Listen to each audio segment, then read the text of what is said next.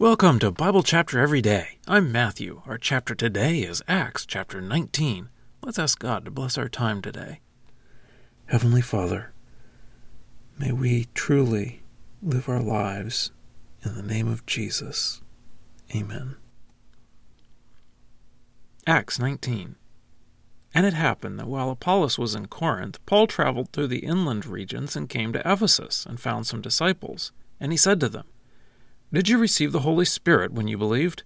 And they said to him, "But we have not even heard that there is a Holy Spirit." And he said, "Into what then were you baptized?" And they said, "Into the baptism of John." And Paul said, "John baptized with a baptism of repentance, telling the people that they should believe in the one who was to come after him, that is, in Jesus." And when they heard this, they were baptized in the name of the Lord Jesus. And when Paul laid hands on them, the Holy Spirit came upon them, and they began to speak in tongues and to prophesy. Now the total number of men was about twelve. So he entered into the synagogue and was speaking boldly for three months, discussing and attempting to convince them concerning the kingdom of God. But when some became hardened and were disobedient, reviling the way, before the congregation, he departed from them and took away the disciples, leading discussions every day, in the lecture hall of Tyrannus. And this took place for two years, so that all who lived in Asia heard the word of the Lord, both Jews and Greeks. And God was performing extraordinary miracles by the hands of Paul, so that even handkerchiefs or work aprons that had touched his skin were carried away to those who were sick, and their diseases left them, and the evil spirits came out of them. But some itinerant Jewish exorcists also attempted to pronounce the name of the Lord Jesus over those who had evil spirits, saying, "I adjure you by Jesus whom Paul preaches." Now, seven sons of a certain Sceva, a Jewish chief priest, were doing this. But the evil spirit answered and said to them, "Jesus I know, and Paul I am acquainted with, but who are you?" And the man who had the evil spirit leaped on them, subdued all of them, and prevailed against them, so that they ran away from that house naked and wounded. And this became known to all who lived in Ephesus, both Jews and Greeks. And fear fell upon them all, and the name of the Lord Jesus was exalted. And many of those who had believed came, confessing and disclosing their practices. And many of those who practiced magic brought together their books and burned them up in the sight of everyone. And they counted up their value and found it was fifty thousand silver coins. In this way the word of the Lord was growing in power and was prevailing. Now when these things were completed, Paul resolved in the Spirit to go to Jerusalem, passing through Macedonia and Achaia, saying, "After I have been there, it is necessary for me to see Rome also."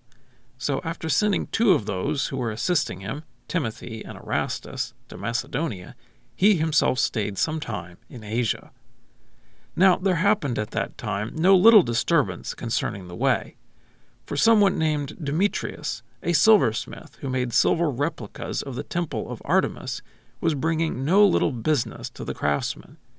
These he gathered together, and the workers occupied with such things, and said, "Men, you know that from this business we get our prosperity, and you see and hear that not only in Ephesus, but in almost all of Asia, this man Paul has persuaded and turned away a large crowd by saying that the gods made by hands are not gods. So not only is there a danger this line of business of ours will come into disrepute, but also the temple of the great goddess Artemis will be regarded as nothing, and she is about to be brought down even from her grandeur, she whom the whole of Asia and the entire world worship." And when they heard this, and became full of rage, they began to shout, saying, "Great is Artemis of the Ephesians!" And the city was filled with tumult.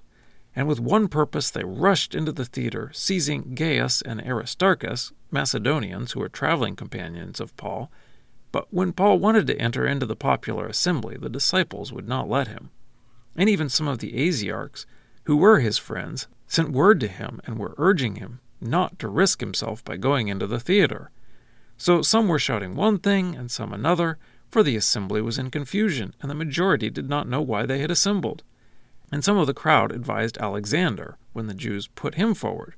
But Alexander, motioning with his hand, was wanting to defend himself to the popular assembly.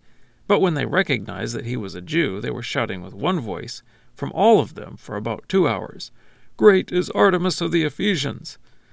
And when the city secretary had quieted the crowd, he said, "Ephesian men, for who is there among men who does not know that the Ephesian city is honorary temple-keeper of the great Artemis, and of her image fallen from heaven? Therefore, because these things are undeniable, it is necessary that you be quiet and do nothing rash. For you have brought these men here who are neither temple robbers nor blasphemers of our goddess.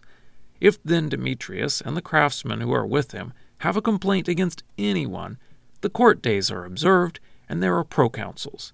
Let them bring charges against one another. But if you desire anything further, it will be settled in the lawful assembly. For indeed, we are in danger of being accused of rioting concerning today, since there is no cause in relation to which we will be able to give an account concerning this disorderly gathering." And when he had said these things, he dismissed the assembly. Well, that's our reading. Let's dig in. Paul had said he would return to Ephesus if God wills, and apparently God did will that to happen, because Paul gets back to Ephesus now. But it seems he found a different group to meet with initially. They are called disciples, which means followers, but followers of what? When Paul starts asking them about the Holy Spirit, he finds out that they are not very well informed. So he teaches them about Jesus, and then they are baptized in the name of Jesus and receive the Holy Spirit. Luke specifically mentions that they spoke in tongues, or other languages, and prophesied, which is to speak an inspired message from God. Luke told us about people speaking in tongues at the beginning of the church in Acts chapter two, and then when the first major group of Gentiles, with Cornelius and his family and friends, received the gospel. This time, it is some disciples of John the Baptist, and Luke mentions that they spoke in tongues and prophesied. In each case, it is a sign that God was accepting them. In the first two cases, it was an outward sign. In Acts chapter two, it was a sign to the Jews who had gathered and heard the apostles preaching. In the case of Cornelius, it was a sign to Peter and the Jews with him that God had accepted the Gentiles. In this case, it seems to be a sign to the ones who received the Holy Spirit, who had just been baptized in the name of Jesus. In this case, the gift came after Paul laid hands on them. Probably that included praying for them. In the first two cases, it came without anyone even requesting the gift. Then it says that Paul preached in the synagogue for three months, until some of the Jews became hardened, and then he separated and started preaching to Gentiles, just like he did in other cities previously. In this case, he used the lecture hall of Tyrannus as a place to do his teaching. Luke gives us some examples to understand the extent of the miracles and how the gospel is being preached, all the things that were happening. Paul would touch a cloth, and then they would take that cloth to someone who was sick, and they would be healed. Then we have a story that is somewhat humorous about the Jewish exorcists who tried to use the name of Jesus and the name of Paul to cast out a demon. It didn't work out so well for them. Many believers brought the books of magic that they had so prized previously and burned them. The point is that they counted them as less than nothing now. They didn't want to sell them and let someone else trust in those things. Luke mentions Paul's travel intentions, and we will see that they sort of work out, but not quite the way Paul intended. Luke doesn't explain, but we find from some of Paul's letters, like First and Second Corinthians, that are written around this time, that Paul was taking up a collection of money from the Gentile churches and bringing the money to help the poor Christians in Jerusalem. Then Luke gives us a story that helps us understand the effect of Paul's preaching. Demetrius the silversmith becomes worried for his business, selling silver statues of the temple of the goddess Artemis.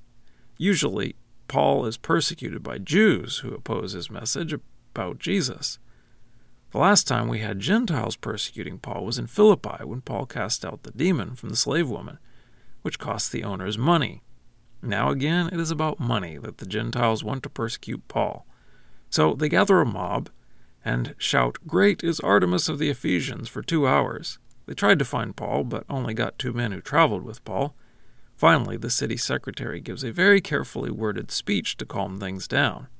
The issue is that if the Romans hear about this mob action, they are likely to bring some strong consequences on Ephesus. The Pax Romana, or Roman peace, was enforced with a sword. It shouldn't surprise us too much that Paul wanted to go preach to the unruly crowd, and it shouldn't surprise us too much that the disciples wouldn't let him. But interestingly, some important people also sent word to Paul not to go there. So apparently they knew Paul well enough to know that he would want to go speak to the crowd. And now for a deeper dive. As we've mentioned before, Luke is telling us about how Jesus was working, and especially in this chapter. We had the people getting baptized again in the name of the Lord Jesus, because they didn't know Jesus when they were first baptized. In verse ten, Luke says, "All who lived in Asia heard the word of the Lord, both Jews and Greeks." Generally, in the New Testament, the Lord means Jesus. Then we have the seven sons of Sceva who try to use the name of Jesus like a magic word, and it backfires on them. The point is not that the saying of the name of Jesus is powerful, it is that the authority of Jesus is powerful. Years ago, I heard about something that happened and affected a company I'd worked for. A man came to town and lined up contractors to open a branch office for a major corporation. He leased office space, he lined up contractors to install network cables and computer equipment, bought a laptop, he leased a new Volvo to drive around to his appointments, he leased a new copier and various other things that he needed for his new office. He did it all in the name of the major corporation. Unfortunately, he hadn't worked for that company in several years, and that company had no intention of opening an office in this city. I know he was arrested, and I assume he ended up in jail. All of the equipment was repossessed because no one was going to pay for it. He was acting in the name of the company, but he didn't have the authority to act for them. It is the same way with Jesus. The name Jesus is not magical, but the authority of Jesus is real. So, if we pray in the name of Jesus, are we asking for the things that we need to do the business of Jesus? Scripture quotations are from the Lexham English Bible. Copyright twenty twelve, Logos Bible Software. Lexham is a registered trademark of Logos Bible Software.